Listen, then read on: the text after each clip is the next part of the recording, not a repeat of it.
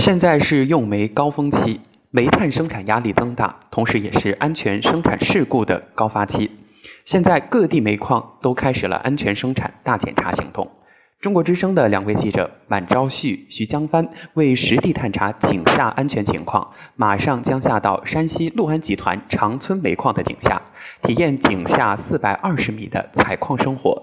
最新情况，我们来连线前方记者满朝旭。大概会是什么时间下井？我大概在二十分钟以后就下井。现在我在更衣室，这个是矿工的浴室，我们准备换上衣服。现在工作人员已经把衣服给我们拿来了，我们自己的衣服只能穿内裤，其余的都要穿规定的衣服。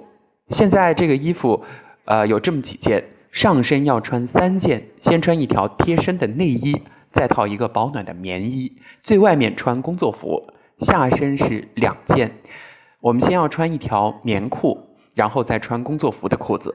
衣服的材质是棉的，因为棉不容易起静电。井下有瓦斯，如果有一点儿火星的话，很容易发生事故。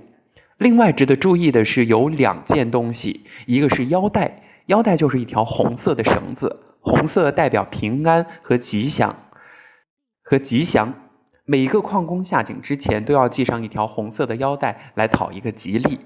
再一个就是脚上的袜子，严格意义上来说，呃，这个袜子呢有点像上大学的时候进计算机教室穿的鞋套，那个袜子口是松的，有两根带子，套在脚上以后还是要系紧。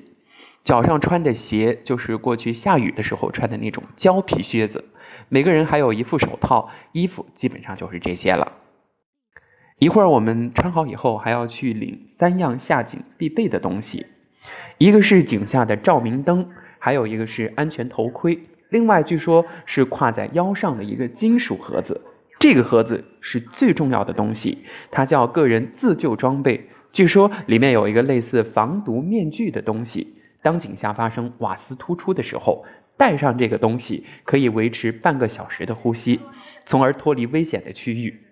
我们大概是在七点半开始下井，从地面到地下四百二十米的工作面，我们大概要走五十多分钟的路程。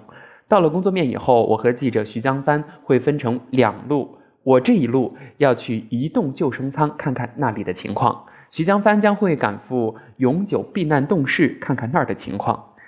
到时候我们将会通过这两个避险设施里的通讯电话发回消息。